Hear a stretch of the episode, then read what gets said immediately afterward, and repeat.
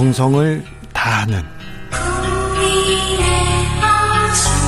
국민의 방송. KBS 주진우 라이브. 그냥 그렇다고요.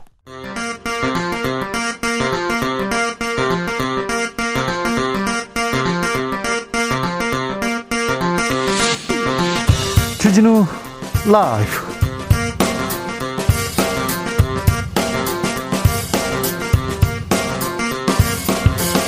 2022년 3월 23일 수요일입니다. 안녕하십니까. 주진우입니다. 윤석열 대통령 당선인의 취임식은 5월 10일 국회 광장에서 열리는 것으로 결정됐습니다. 인수위 남은 시간은 한 달 반. 그동안 윤석열 정부 밑그림을 그려야 하는데요. 하는 총재 후보를 두고 오늘도 인수위는 청와대와 신경전을 이어갔습니다. 문 대통령과 회동 관련해서 윤 당선인은 회동식이 나도 잘 모른다 이렇게 얘기했습니다. 윤석열 인수위의 과제 임태희 윤 당선인 특별 고문과 짚어보겠습니다. 전국 아파트 공시 가격이 발표됐습니다. 작년보다 평균 17% 정도 올랐습니다. 집값이 올랐으니 세금도 오르나요? 정부는 1가구 1주택의 경우 작년 수준으로 동결하기로 했습니다. 윤석열 시대 집값은 어떻게 될까요? 이해운 의원과 함께 전 의원과 함께 인수위 부동산 팀 그리고 정책 분석해 보겠습니다. 더불어민주당 원내대표 선거가 내일로 다가왔습니다. 172석 거대 야당의 새 원내 사령탑은 누가 될까요? 민주당 대선 패배 후 연일 쇄신을 외치고 있는데요. 국민들은 잘 안 들린다고요. 그리고 지방선거 준비는 잘 돼가고 있는지 민주당은 지방선거 어떻게 치르는지 안민석 의원과 들여다보겠습니다. 나비처럼 날아 벌처럼 쏜다. 여기는 주진우 라이브입니다.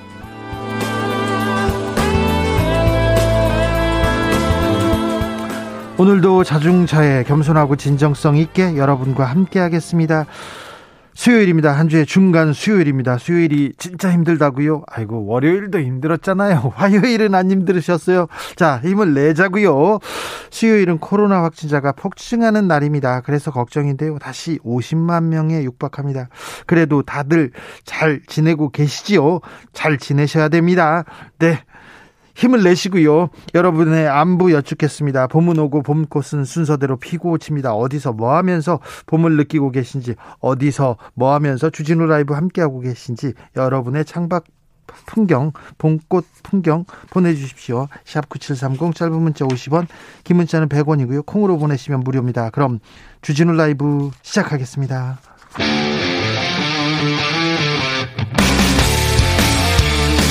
탐사보도 외길 인생 20년. 주 기자가 제일 싫어하는 것은?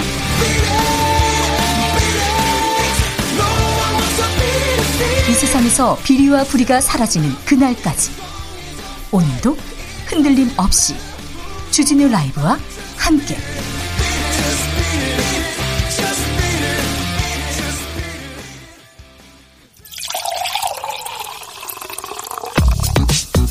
진짜 중요한 뉴스면 쭉 뽑아냈습니다. 줄 라이브가 뽑은 뉴스 주스. 정상근 기자 어서 오세요. 네 안녕하십니까. 오늘도 집무실 이전 뉴스로 시작합니다. 이 뉴스가 며칠째 지금 계속 톱 기사로 다 다루고 있는데요.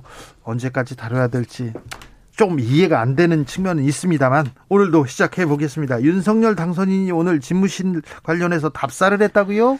네, 윤석열 당선인이 새 집무실로 삼기로 한 용산 국방부 청사와 관저로 사용할 한남동 육군 참모총장 공간 사이를 어, 직접 차량을 타고 이동해봤다라는 기사가 나왔습니다. 사전 답사를 했다는 건데요. 관련 논란이 이어지고 있습니다만 이 당선인의 의지가 강한 것으로 보입니다. 네. 어, 지난 주말 답사를 마쳤다고 하고요. 이 시뮬레이션을 통해 시민들에게 큰 불편을 주지 않고도 출퇴근이 가능하다라고 판단했다고 합니다. 아, 당시 당선인은 교통통제 없이 5분여 만에 이동을 마쳤으며 육군 총장 공간까지 둘러본 것으로 전해졌습니다. 어, 다만 답사 시간이 주말 점심 시간이어서요. 이 평일 출퇴근 시간에 비해서는 도로 사정이 어, 다소 원활했다라고 하는데요.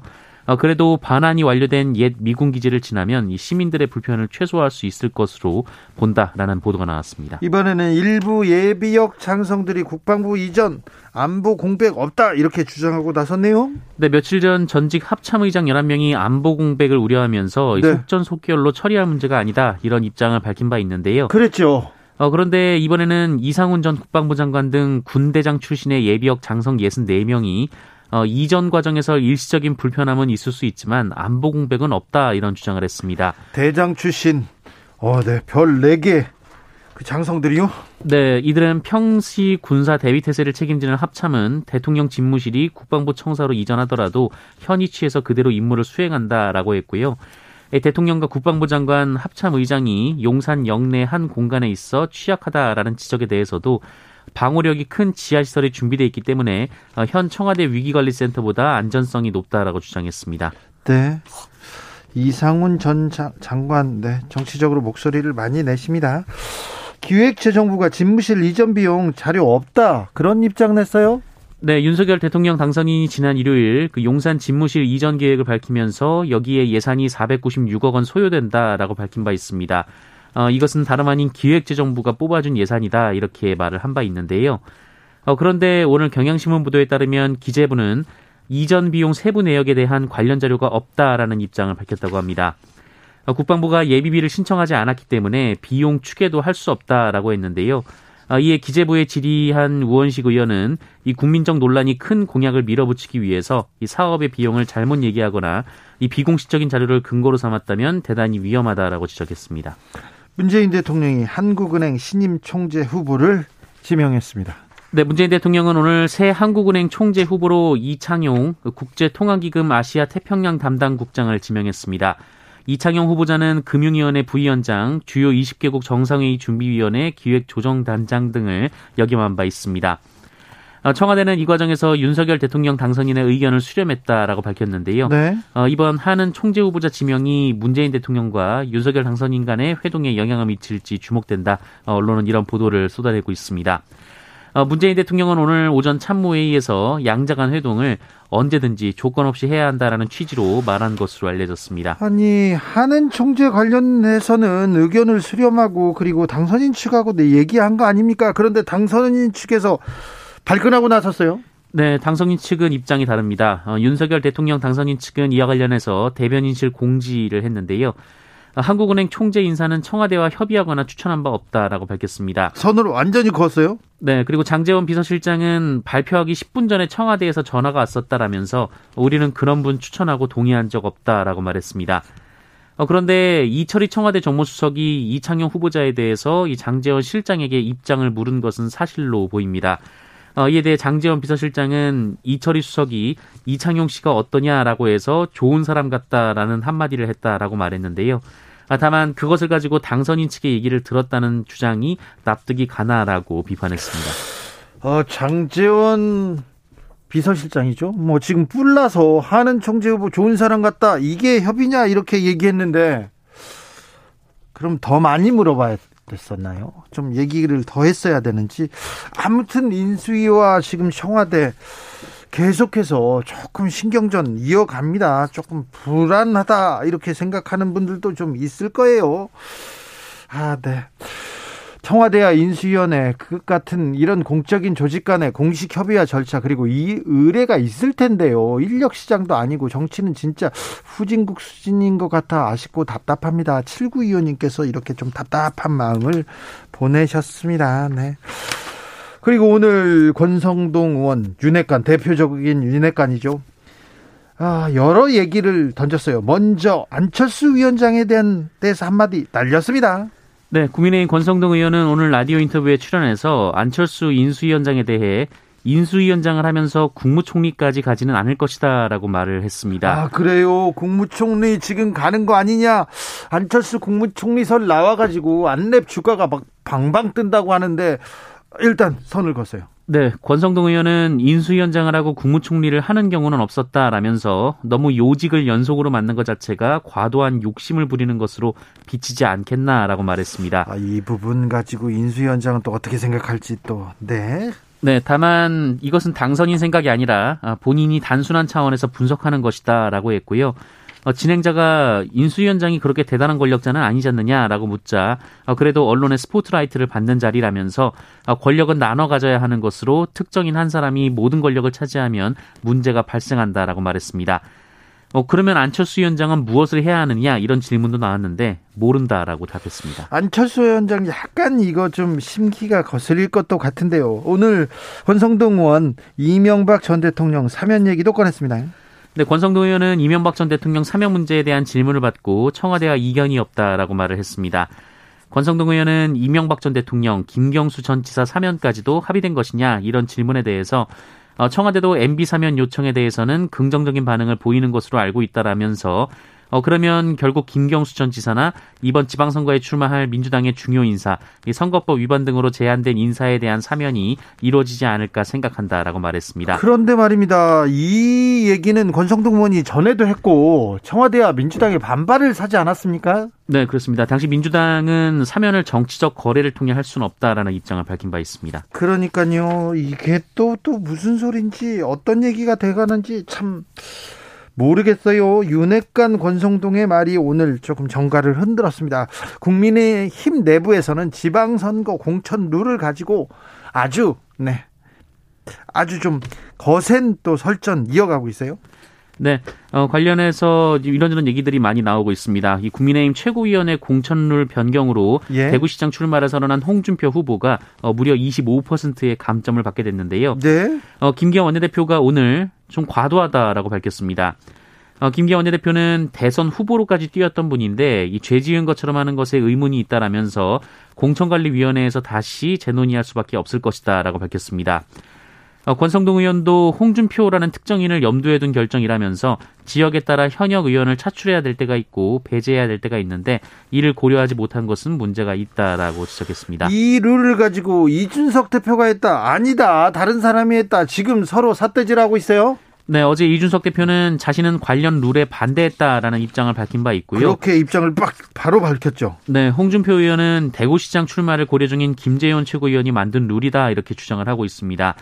어, 그런데 김재현 최고위원은 책임을 이준석 대표에게 돌렸습니다. 아, 김재현 최고위원은 공천관리 규정은 당대표가 초안을 잡아서 회의에 상정을 했고 어, 최고위원으로서 참여해 토론하고 또 필요한 경우 의결에 참여한 것이라면서 회의를 주도한 것은 이준석 대표라고 주장했습니다. 어, 그러면서 찬반 의견이 있어서 감점 조항만 따로 무기명 비밀 투표를 결정했다라면서 어, 이준석 대표가 반대했다라고 말한 것에 대해서는 이 다른 사람이 초안을 만들 수는 없다라고 입장을 밝혔습니다. 알겠습니다. 지금 뭐 대통령실 이전, 이사 이 계속 얘기 나오는데 지금 지방선거에서 룰을 어떻게 할 건지 누구한테 지금 공천을 줄 건지 인 인사 또 그리고 청와대 누가 들어갈 건지 청와대 산하 단체는 누가 갈 건지 그런 얘기로 지금 국민의힘 주변은 뜨겁습니다. 약간 시끄럽기도 하고요. 박범계 법무부 장관 수사지휘권 폐지 반대 입장 재확인했어요. 네, 법무부 장관의 검찰 수사지휘권 폐지를 두고 당선인과 검찰총장의 뜻이 일치한 가운데 이 박범계 법무부 장관은 오늘 언론 인터뷰에서 이 법무부 장관의 수사지휘권은 검찰에 대한 민주적 통제 그리고 책임 행정 원리에 입각해 있다라며 아직 수사 지휘권이 필요하다는 입장은 여전하다라고 밝혔습니다. 그런데 김호수 검찰청장 대검에서는 또 다른 입장이었죠. 네, 대검찰청은 인수위에 보낸 업무 보고서를 통해서 이 법무부 장관의 구체적 사건에 대한 수사 지휘권 폐지 공약에 찬성하는 입장을 밝혔고요. 또 검찰총장의 독자적인 예산 편성권을 부여하는 구상도 담았습니다. 또한 검찰의 직접 수사 범위를 늘려야 한다라는 취지의 주장도 담은 것으로 전해지고 있습니다. 검사들의 힘이 세지는 거 아니냐, 세질 것 같다 이렇게 생각하는데 아무튼 대검에서는 당선인의 공약과 같은 입장을 냈습니다. 네, 좀 자세히 저희가 들여다보고 어, 시간 되면 저희가 말씀드리겠습니다. 오늘 수요일입니다. 코로나 확진자 50만 명에 육박했습니다. 네, 오늘 코로나19 신규 확진자 수는 49만 881명이었습니다. 어제에 비해서 또 13만 명 넘게 늘었고요. 어, 지난 17일 62만 명의 확진자가 나온 이후 가장 많은 수의 확진자가 나왔습니다. 어, 지난주 수요일과 비교해봐도 9만 명 정도가 많았습니다. 어, 누적 확진자는 1,042만 7,247명으로 1,000만 명을 훌쩍 넘었습니다. 1,000만 명이 넘었어요. 네, 국민의 약 20%가 코로나19 감염력을 갖게 된 건데요. 해외에서는 인구 20%가 감염력을 가질 때 유행 감소세가 시작되는 경향도 있었지만 이 방역 당국과 전문가들은 국내 유행 추세를 판단하기는 이르다라고 보고 있습니다. 네. 사망자는 어제 291명이나 나오면서 직전일보다는 많이 줄었습니다만 그래도 여전히 수백 명의 사망자가 나오고 있는 상황이고요. 위중증 환자는 1084명으로 연일 네 자릿수를 기록하고 있습니다. 백신 접종 후 사망한 집배원에게 공무상 재해가 인정됐습니다. 네, 코로나19 백신 접종 후 신근염으로 사망한 20대 집배원이 순직을 인정받았습니다. 인사혁신처는 최근 공무원 재해보상 심의회를 열어서 지난해 8월 화이자 백신 2차 접종을 한 지 사흘 만에 숨진 집배 노동자의 공무상 재해를 인정했습니다. 그런데 백신 관련 이상, 이상 반응으로 공무상 재해가 인정된 거는 전에 없었던 것 같은데요. 네, 공무상재로 인정된 것은 이번이 처음인데요. 네. 다만 공무상 요양이 한 차례 인정이 된 바 있습니다. 그렇습니까? 공시지가가 올해 두 자릿수 인상됐습니다. 네, 전국의 아파트 등 공동주택의 올해 공시가격이 지난해와 비교해서 평균 17% 넘게 올라갔습니다. 네. 어, 2년 연속 두 자릿수 상승률인데요. 2년간 합치면 얼마나 됩니까? 네, 합치면 36.27%가 올라갔습니다. 부동산 아파트 올라도 많, 너무 많이 올랐어요. 네, 집값 상승폭이 워낙 크다 보니 공시지가도 따라 오르고 있는데요. 예. 어, 특히 인천이 29.33%로 전국에서 가장 상승률이 높았고요. 경기도가 23.2%로 뒤를 이었습니다. 반면 세종시는 마이너스 4.57%로 유일하게 하락을 했는데요. 예. 어, 세종시는 지난해 공시가격이 70% 넘게 급등한 바 있습니다. 네.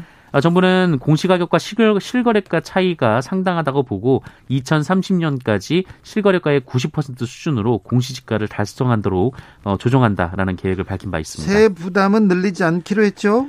네, 정부는 1세대 1주택자에 대한 보유세 과세, 표, 과세 표준은 지난해 공시가격을 적용하기로 했습니다.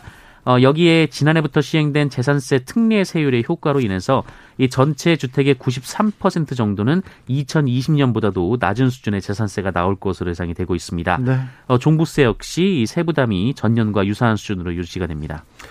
많은 국민들이 이대남, 이대남 이 용어를 굉장히 부정적으로 보고 있었습니다. 네, 한국 언론진흥재단이 20대 남성을 뜻하는 이대남이라는 용어에 대한 인식 조사를 벌인 결과 상당수의 국민들이 이 용어 사용에 부정적인 반응을 나타낸 것으로 조사가 됐습니다.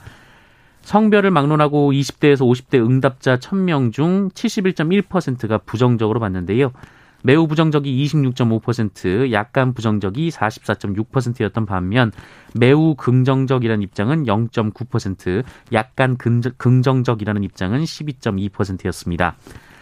어, 또한 88.9%가 이대남, 이대녀와 같은 구분은 성별 세대 간 갈등과 분열을 조정할 수 있다라는 것에 동의했고요. 네. 85.8%는 다양한 성향을 지닌 20대 남성을 단순하게 한 집단으로 묶어서 보는 것은 적절치 않다라고 답했습니다. 그러니까요. 이게 맞죠. 그런데 정치권에서 이대남이란 단어를 쓰고요. 그리고 언론에서 너무 확대 재생산하지 않았나. 무분별하게 생각도 없이 이렇게 프레임 지으려고 자꾸 이름을 붙이는 걸 좋아해요. 프레임 지어주고 이렇다 이렇게 성격을 규정해가지고 막 가르치려고 하는데 언론의 그런 태도 네 조금 좀 마음에 안 드는데 조금 고쳐줬으면 하는 그런 생각도 해봅니다. 주스 정상근 기자와 함께했습니다. 감사합니다. 고맙습니다. 6281님께서 주진우 아나운서 반갑네요. 코로나 자가격리되어 친구, 친구, 식구들 각방 쓰고 있습니다. 빨리 코로나 종식되었으면 좋겠네요. 네. 제 아나운서는 또 처음 들어보네. 네, 주진우 기자입니다. 네. 4639님, 여기는 경남 창원입니다. 공원 산책 중에 목련꽃이 활짝 핀 것이 봄이 성큼 다가온 듯 한데요. 우리 정치에도 빨리 봄이 오기를 바래봅니다. 그렇습니까? 창원에 아, 꽃이 피었군요. 창원에 꽃 피면 정말 예쁜데, 네. 아직 목련이 서울에서는 피지 않았는지 아직 저는 발견하지 못한 것 같습니다. 지숙자님, 저는 수원에서 광교로 종일 운전하면서 봄 오는 거리를 보면서 다녀요. 근데 제 마음은 겨울에 있는 것 같아요. 아, 봄이 왔는데 내 마음은 겨울이다. 그런 분들 많습니다. 또 오늘 또 아, 날씨가 좀 스산해가지고요. 가을 문턱에 왔나 이런 생각도 좀 들었습니다. 2241님, 지난 겨울이 별로 춥지도 않았는데 올봄 꽃피는 시기가 좀 늦은 것 같아요. 2021년 3월 17일 성수동 강변북로 아래쪽에 개나리가 만발했었는데 올해는 3월 23일 현재 몇 개밖에 없어요. 이렇게 얘기하면 아우 이렇게 과학적으로 정확하게 이렇게 얘기해 주시네요. 올해 겨울이 길었던 것 같은데요. 아직도 저는 겨울 같은데 그렇네요. 네. 그렇게 생각하셨군요. 아무튼 봄 소식, 꽃 소식 감사합니다. 교통정보센터 다녀올까요? 이현 씨.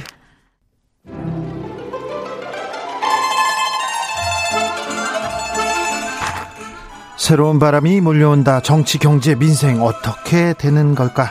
변화의 바람 속에서 더 멀리, 더 넓게 볼 수 있는 제3의 눈. 이해운의 정치 해안.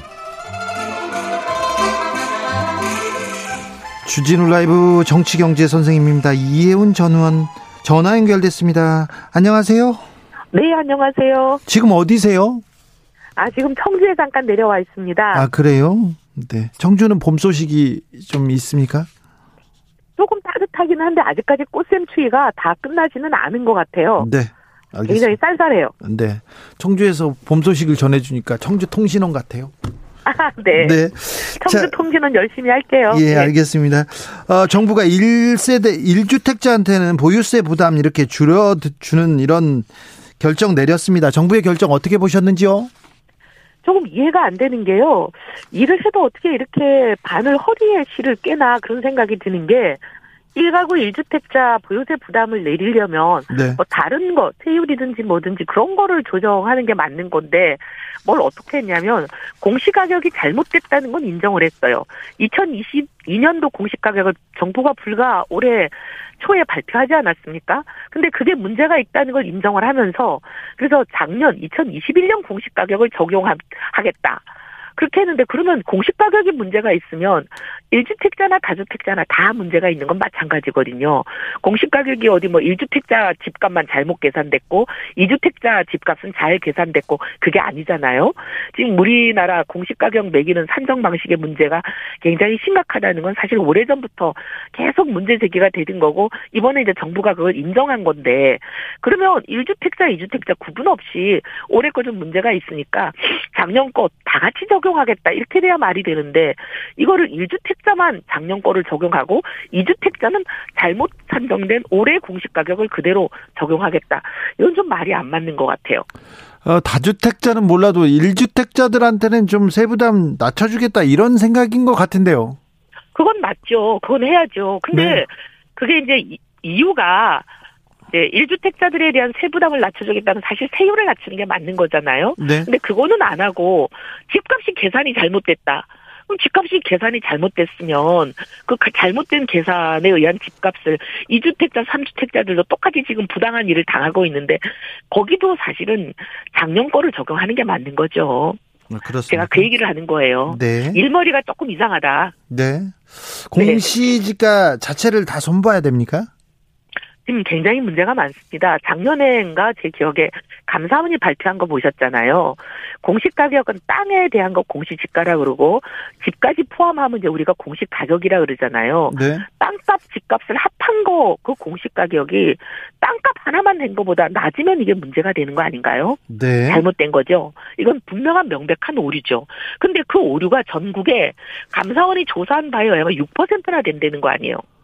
네. 이렇게 엉터리 공시 가격이 이게 이제 사실 이거는 문정부의 문제라기보다도 오래전부터 문제가 있는데도 여태까지 그렇게 시끄러워지지 않았던 것은 세금이 이렇게 급격하게 공시 가격 때문에 오르지를 않았으니까 여태까지 이게 넘어갔는데 사실은 이제 문정부 들어와서 계속 세금이 막 그냥 뛰니까 이 사람들이 왜 이렇게 많이 뛰나 공시 가격을 들여다보게 된 거 아니겠습니까?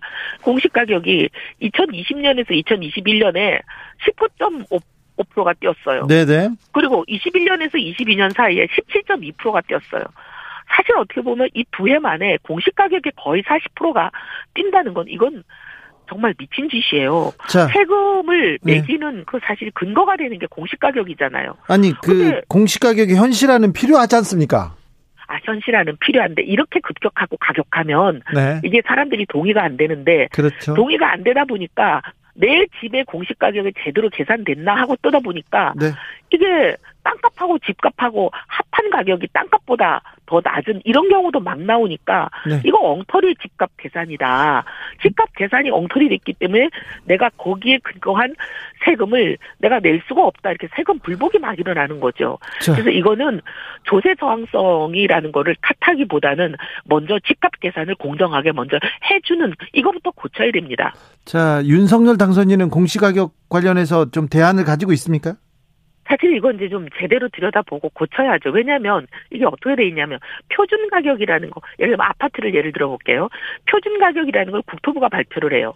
그러면 각 지자체는 국토부가 발표한 그 표준 가격을 가지고 개별 집들마다 일정의 국토부가 내려준 비준표에 적용을 해가지고 각각 거기다가 더하기 빼기 해가지고 이제 개별 집값을 매기거든요. 근데 이렇게 하면 아까 얘기한 그런 오류들이 너무 많이 나옵니다. 그래서 차라리 이제 평가 체계나 이런 걸 제대로 바꾸고 지자체 이양하는 것도 방법이고 여러 가지 이제 개혁안을 저희들이 제시를 오랫동안 해왔던 것들이 있거든요. 이런 걸 받아들여서 어쨌든 공시 가격 은 부당한 사람이 없게 이건 해주셔야 됩니다. 네. 이성권님께서 집값은 못 잡더라도 제발 언론에서 대선 이후에 부동산은 훈풍이란 말은 좀 말아주시길 얘기합니다. 지난주에 부동산은 뭐라는 말을 훈풍, 훈풍 분다, 봄바람 분다, 막 그런 얘기를. 합니다. 네네네. 네. 좀 아, 부동산이 올라서 걱정한다는 언론이 갑자기 부동산이 방긋, 들썩, 봄바람 분다 이렇게 얘기하니까 좀 당황스럽잖아요. 아 그리고 서민들 가슴이 무너지죠. 네. 이렇게 많이 오른 집값이 또 오르는 거야? 네. 얼마나 가슴이 철렁하겠어요. 지난주에 부동산 가격이 좀 안정될 거다, 대선 효과가 있을 거다 했는데 윤 당선인이 재건축 재개발 규제 완화도 얘기하고 용산 얘기도 하면서 집값이 들썩이고 있다 이런 분석도 나옵니다. 근데 언론은 방긋 들썩 얘기하는데 요 어떻게 보세요? 제가 지난주에도 아마 말씀드린 걸로 기억하는데요. 네. 이게 추세선이 내려가는 안정되는 게 중요한 거지. 네. 그 추세선을 따라가면서 소소한 등락은 계속될 수밖에 없거든요. 네. 주식도 보시면 추세선은 올라가는 중에도 오르기도 하고 내리기도 하고 등락이 계속되면서 추세선이 올라가든지 추세선이 내려가잖아요. 네. 집값도 마찬가지입니다. 지금 이제 추세선이 안정될 거라고 말씀드리는 거고 그 대신 그 추세선과 이제 어때 추세선 안에서 움직이는 그 소소한 등락들은 지역별로도 있고 시기적으로도 있고 있을 수밖에 없습니다. 네. 근데 이제 그걸 언론이 자꾸 이제 전국적인 집값이 들썩하는 것처럼 보도를 하면 이게 조그만 어, 소풍이 광풍이 돼버리면 안 되니까 그런 거는 언론에 좀 부탁드리고 싶죠. 네, 조심해야 되는데요. 그죠? 네. 네. 이 경제가 네. 그리고 부동산 이게 또 기대 심리가 있기 때문에 네, 이거 잘못 건드리면 네. 이게 폭발해버리면 정말 걷잡을 수가 없거든요. 예. 그래서 이걸 잘 조심하면서 좀 다뤘으면 좋겠습니다. 의원님, 네. 재건축 재개발하면 그 기대 지역은 에, 집값이 뛰는 건 어쩔 수 없죠. 그렇죠. 근데 이제 이게 아까 말씀드린 대로 초반에 조금 집값이 오르는 것 같아도 결국 물량이 시장에 쏟아져 나오거든요. 네. 물량이 시장에 쏟아져 나오면 결국 집값은 장기적으로 안정세로 갈 수밖에 없습니다. 알겠습니다. 방법이 없어요. 네. 어, 인수위 부동산 팀이 꾸려졌는데요. 뭐 효자동에서 네. 밥을 먹었다고 하는데 이분들 어, 어떻게 보세요? 저는 이제 윤석열 당선인의 그 부동산 철학과 딱 맞는 분들을 잘 선정했다 이렇게 보는 게 신교원 교수는 제가 오랫동안 잘 알지만 어, 민간 중심의 공급을 계속 주장하시는 분이고 윤 당선인 철학과 맞아 떨어지고요. 그다음에 이제 그 서울시 관련해서 오신 분 김성보? 김성보 예, 예.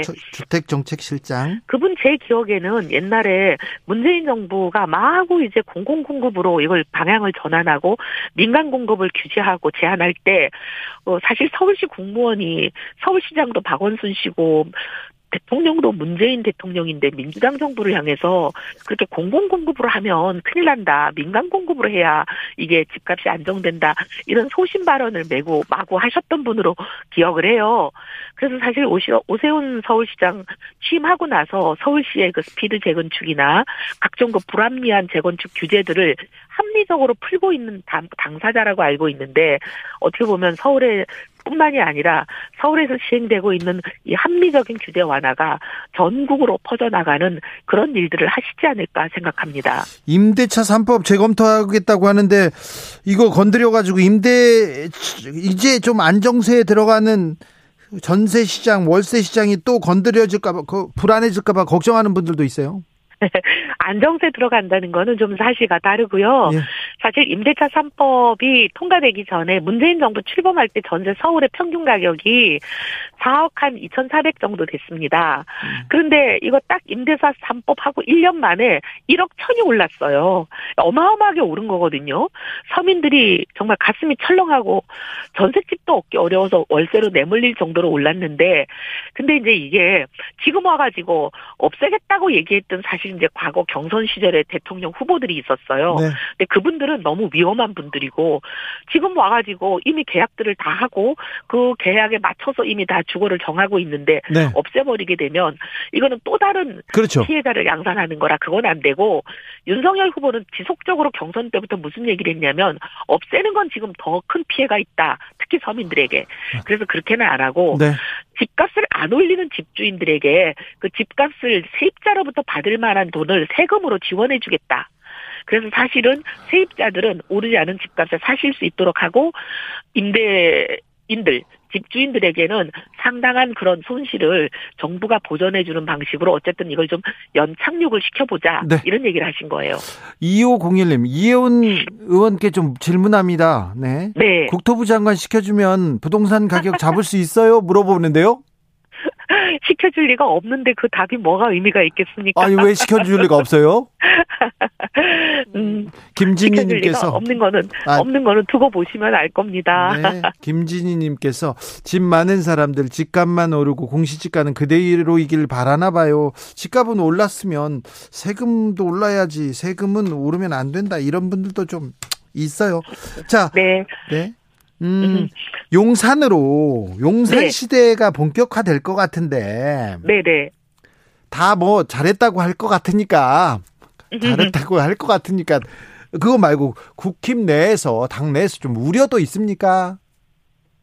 어, 우려가 처음에 좀 있었던 걸로 들었어요. 예. 그런데 어쨌든 간에, 어, 대통령, 저 당선인이 굉장히 강하게 네. 직접 브리핑을 하고 나서는 그런 어떻게 보면 약간 이견 같은 얘기들이 잦아든 걸로 보입니다. 아 그래요?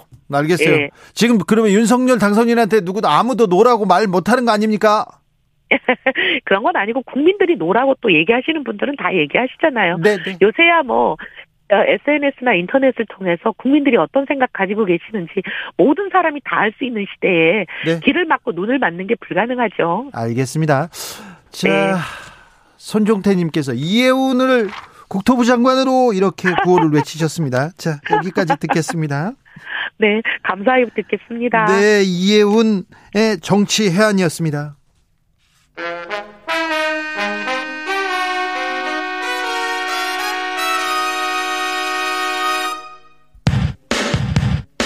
주진우 라이브 돌발 퀴즈. 오늘의 돌발 퀴즈는 객관식으로 준비했습니다. 문제를 잘 듣고 보기와 정답을 정확히 적어 보내주세요. 30년 전 1992년 3월 23일 이 노래가 세상에 나왔습니다. 나 알아요. 이 밤이 흐르고 흐르면 누군가가 나를 떠나버려야 한다는 그 사실을 그 이유를 이제는 나도 알 수가 알 수가 있어요. 이렇게 시작하는 이 노래는 서태지와 아이들이 내놓은 첫 번째 앨범 대표곡인데요. 이 노래를 통해 발라드와 트로트 위주였던 한국 가요계가 댄스 음악 중심으로 바뀌었습니다. 서태지는 이 노래에 이어 환상 속의 그대까지 연달아 히트시키면서 주요 연말 시상식 대상을 휩쓸었는데요.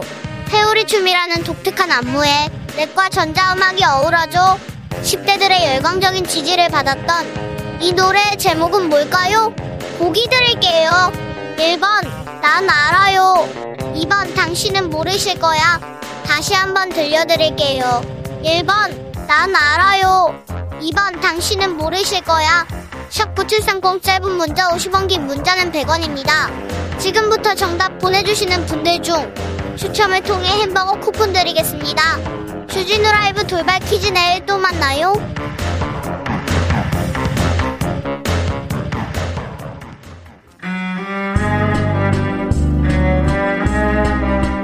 나라를 위해 국민을 위해 정치를 바로잡겠다. 안민석의 보국 안민.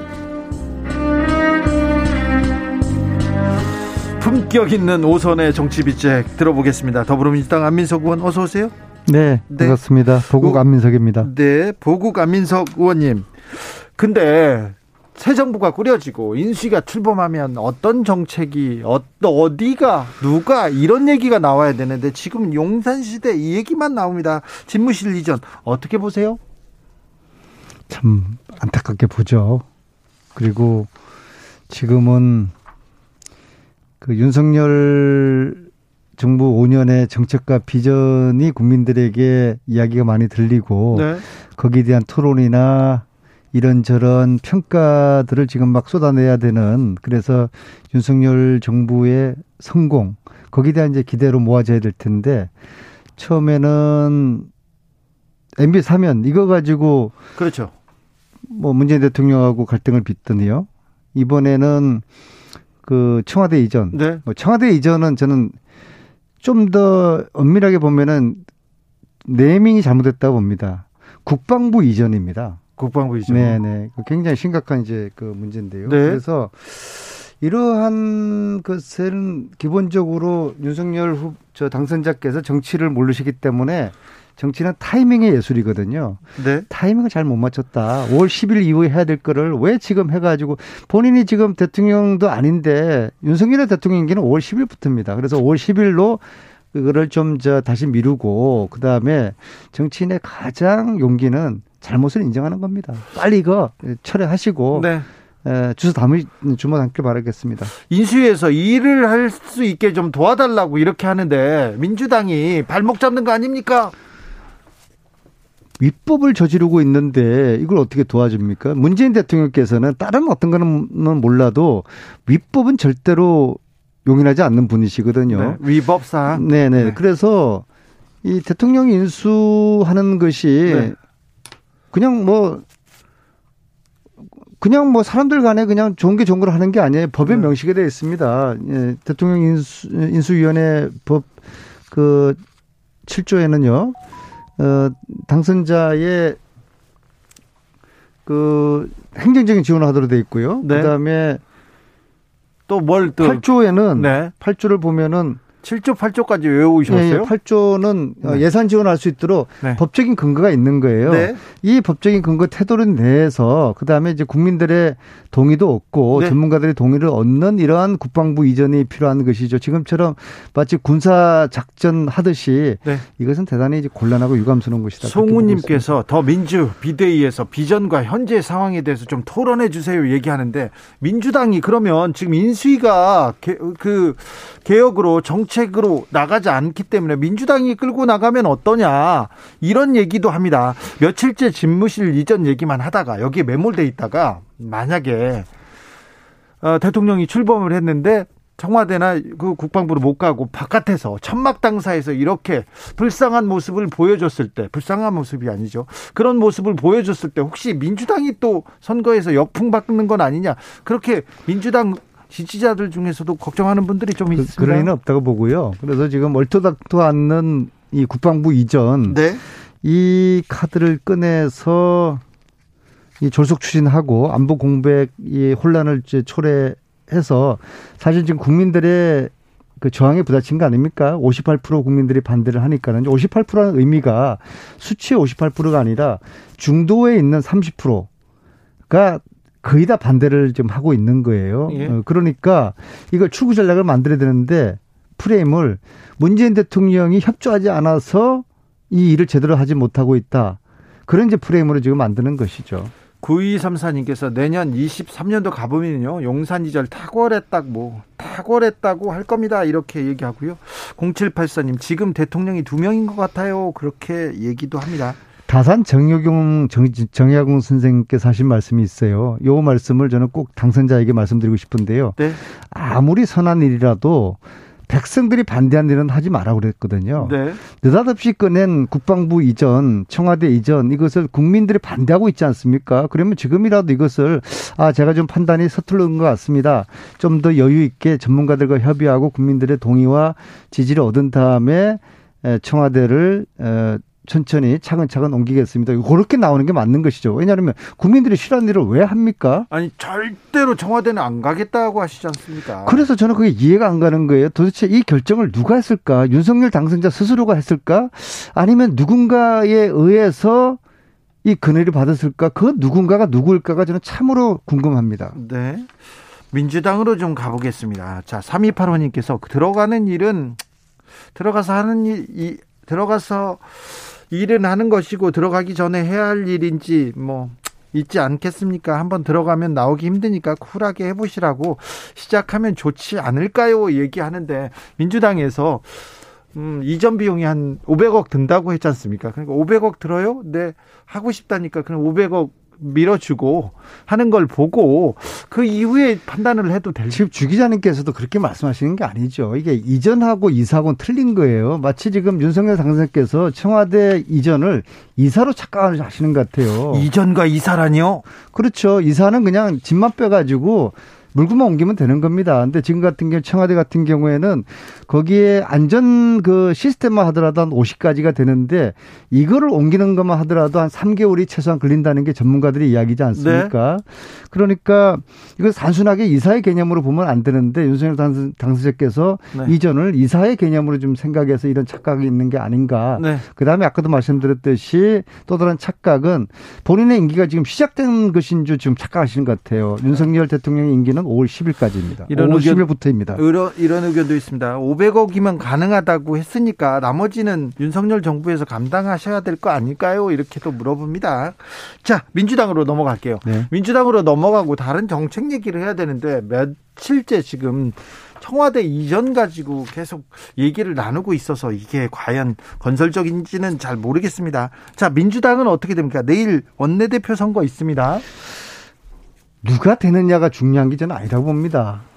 어떤 원내대표가 돼야 되는가. 첫째로 지금 현재 우리가 민생 입법 또 개혁 입법 이것에 지금 시간이 없어요. 완전 네. 시간 전쟁입니다. 5월 9일까지 이거 이제 끝내야 되는 것이고 이거는 우리의 선택이 아닙니다.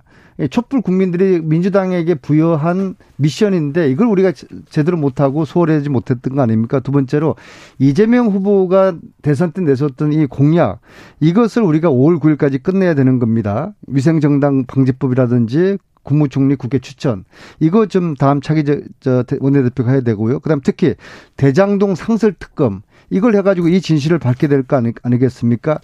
이것을 못할 경우에 5월 9일까지 이것을 못하면은 나 원내대표 사퇴하겠다라는 정도의 약속을 하는 후보가 있으면 난 저는 저는 그 후보에게 내일 표를 던질 것입니다. 그 후보가 누구예요? 아직까지 이것을 5월 9일까지 이 법들을 처리하지 못하면은 사퇴하겠다는 후보가 아직까지는 없습니다. 그래서 그렇습니까? 오늘 주진호 라이브를 들으시는 후보님들께서는 요 약속을 하시면 저는 분명한 한 표를 드리고 저 표뿐만 아니라 오늘 아침에 최강욱 의원이나 김영민 의원하고 이재정 의원하고 김남국 의원하고 좀 조찬 모임을 했었거든요. 똑같은 저 저의 이런 이야기. 아 이거 이거 법 통과 못 시키면 5월 9일 날 그 사퇴 하겠다는 그런 공약을 하는 후보에게 우리가 표를 주자라고 하니까 저는 다 동의했습니다. 이 표들이 상당히 많을 겁니다. 아니 지금 민주당은 당내 수습도 못 하고 있는데 4월에 대표를 뽑는데 이걸 못하면 또 5월에 또 뽑고 그래야 됩니까? 아무튼 그렇게 결단해야 이거를 되나? 통과하지 못하면은 저희들의 지방선거 네. 장담하기 어렵습니다. 네. 아무튼 박광원, 박홍근 두 분 중에 누가 유력합니까? 그러니까 개인의 문제가 아니라니까는요. 두분 음. 중에서 제가 지금 말씀드린 이런 그 민생 개혁 입법들을 통과시키겠다. 예. 그런 분에게 우리가 표를 줘야 된다고 보고요. 그다음에 네. 특히 이게 자칫하면 이제 개파 대리전 성격이 될 수가 있는 것이거든요. 그래서 예, 그러, 그렇게 보인다. 네. 그래서 뭐. 그렇게 되면은 국민들 보시기에 야, 아직도 정신 못 차렸구나. 그렇죠. 예, 아직 반성 못 하고 있구나. 그렇게 보이니까 의원들이 현명하게 판단하셔서 네. 개파 대리전이 아니라 네. 누가 더 우리에게 남은 5월 9일까지 남은 입법 과제들을 아주 처절하게 치열하게 아, 통과시킬 수 있는 진정성을 가진 어, 후보일까 네. 여기에 저는 판단의 기준이 섰으면 좋겠습니다. 민주당은 정신을 차렸습니까? 뭐 아직까지 반의 반도 못 차린 것 같고요. 왜냐하면 아직... 지난 대선 끝나고 보름 동안에 네. 비대위원장 문제 가지고 시간을 저는 네. 헛송세월을 보냈다고 보거든요. 네. 지금은 처절하게 반성하고 쇄신하고 그걸 통해서 통합을 해서 지방선거 준비를 하고 지방선거 승리를 해야 되는데 네. 참 아까운 보름을 보냈습니다. 지금이라도 네. 새로 원내대표가 선출되면 우리가 정신 바짝 차리고 반성하고 혁신하고 통합의 길로 가야 됩니다. 민석 의원님의 얘기에 동의하시는 분들이 좀 많습니다. 1474님, 대선 때 이재명 후보 공약 마무리 짓는다면 민주당 다시 일어날 수 있다고 생각합니다. 이렇게 동의하는 분이 있습니다. 신종우님께서 질문을 했습니다. 안민석 의원님, 대통령 되면 청와대 들어가실 건가요? 좋은 질문이신데요. 좋은 질문은 네, 저는 저는 대통령 뭐 될 일도 없겠지만은 근데 네. 윤석열 당선자께서 지금 강가고 계시는 게 네. 지금 청와대 이전의 취지가 재앙정 대통령제 이 폐단을 없애겠다는 거 네, 네, 아니에요? 네, 소통하겠다고. 근데, 근데 이게 말씀 그렇게 해놓고 실질적으로 하는 거 보면은 제왕적 리더십을 지금 보여주고 있어요. 네. 이거 완전히 꼬리가 몸통을 흔드는 그런 격이 지금 돼 버려서 알겠습니다. 또 청와대 이전으로 가면 굉장히 또 이 얘기가 맞는데 알겠습니다. 꼬리가 몸통을 흔들고 있습니다. 2584님께서 민주당 자아 비판 좀 그만하시고 사과 좀 그만하시고요. 사과만 하지 말고 좀 결단을 보여줘라. 실행력을 보여달라는 주문 같습니다. 의원님. 특히 이제 원내대표 선거할 때요. 네. 그렇죠. 어 당원들 보시기에 답답할 거예요. 특히 원내대표 선거가 네. 개파 간의 대리전에 대해서는 안 되고 네. 당원들의 의중이 실린 당원들의 뜻을 존중하고 당원들이 원하는 것을 할 수 있는 그런 사람이 원내대표가 될 수 있는 네. 당원들의 뜻을 담은 원내대표 선거 시스템으로 바뀌어야 된다고 생각합니다. 그렇죠. 지금처럼 의원들 간의 친소 관계, 뭐 고등학교, 대학교 그러한 관계 내지는 개파 간의 그런 관계에 의해서 이렇게 원내대표가 결정되는 이런 방식은 상당히 비민주적인 것이고 저는 이후에 좀 당원들의 뜻이 담길 수 있는 원내대표 선거 시스템으로 그렇게 바뀌어야 된다고 생각합니다. 당 전체도 마찬가지고요. 아무튼 네. 당이 당원 중심의 당이 되도록 혁신하는 게 이게 저는 굉장히 당 혁신의 핵심이라고 보고 있습니다. 오사칠사님 정치 개혁, 정당 개혁 없나요? 그런 얘기를 계속하고 있는 것 같습니다. 자, 그러면 당원들의 뜻, 경기도 당원들의 뜻은 누구한테 가 있습니까? 경기지사에서 지금 안민석 의원님이 예상을 뒤엎고 여론조사 1위를 계속 달리고 있습니다.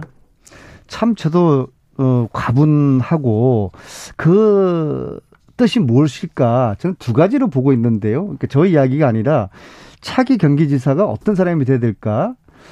도민들이 만나보 제가 만나본 도민들이 이야기는 그렇습니다. 첫째, 이제 우리가 너희들이 야당이 되었으니까 민주당이 야당이 되었으니까 그리고 경기도 지사를 짓게 될 거 아니냐. 근데 그 경기도 지사는 윤석열의 폭주, 윤석열의 불법 과 불의에 맞설 수 있는 결기 있는 야당의 리더가 경기도 지사가 돼야 되는 거 아니냐 그거 하나 하고요. 네. 두 번째는 이재명의 경기도를 개성하고 발전할 수 있는 네. 그래서 이재명을 지키고 민주당을 지키고 문재인까지도 지켜낼 수 있는 그러한 사람이 돼야 된다. 그 두 가지 말씀을 많이 듣는데요. 네. 그런데 이제 제가 여론조사 1위로 나온 거 보면은 도민들이 보시기에 이 두 가지의 어 메시지를 잘그 담아낼 수 있는 사람이 안민석이라는 그런 판단을 하시기 때문에 저에게 이렇게 계속적으로 어 뭐 여론조사에서 네. 1등을 보내주시지 않을까. 알겠어요. 여기까지. 근데 가분하고 제가 어깨가 천근만근입니다. 알았어요. 네. 네. 알겠다고요. 어깨가 천근만근이에요? 네. 그럼 짓지 말던가.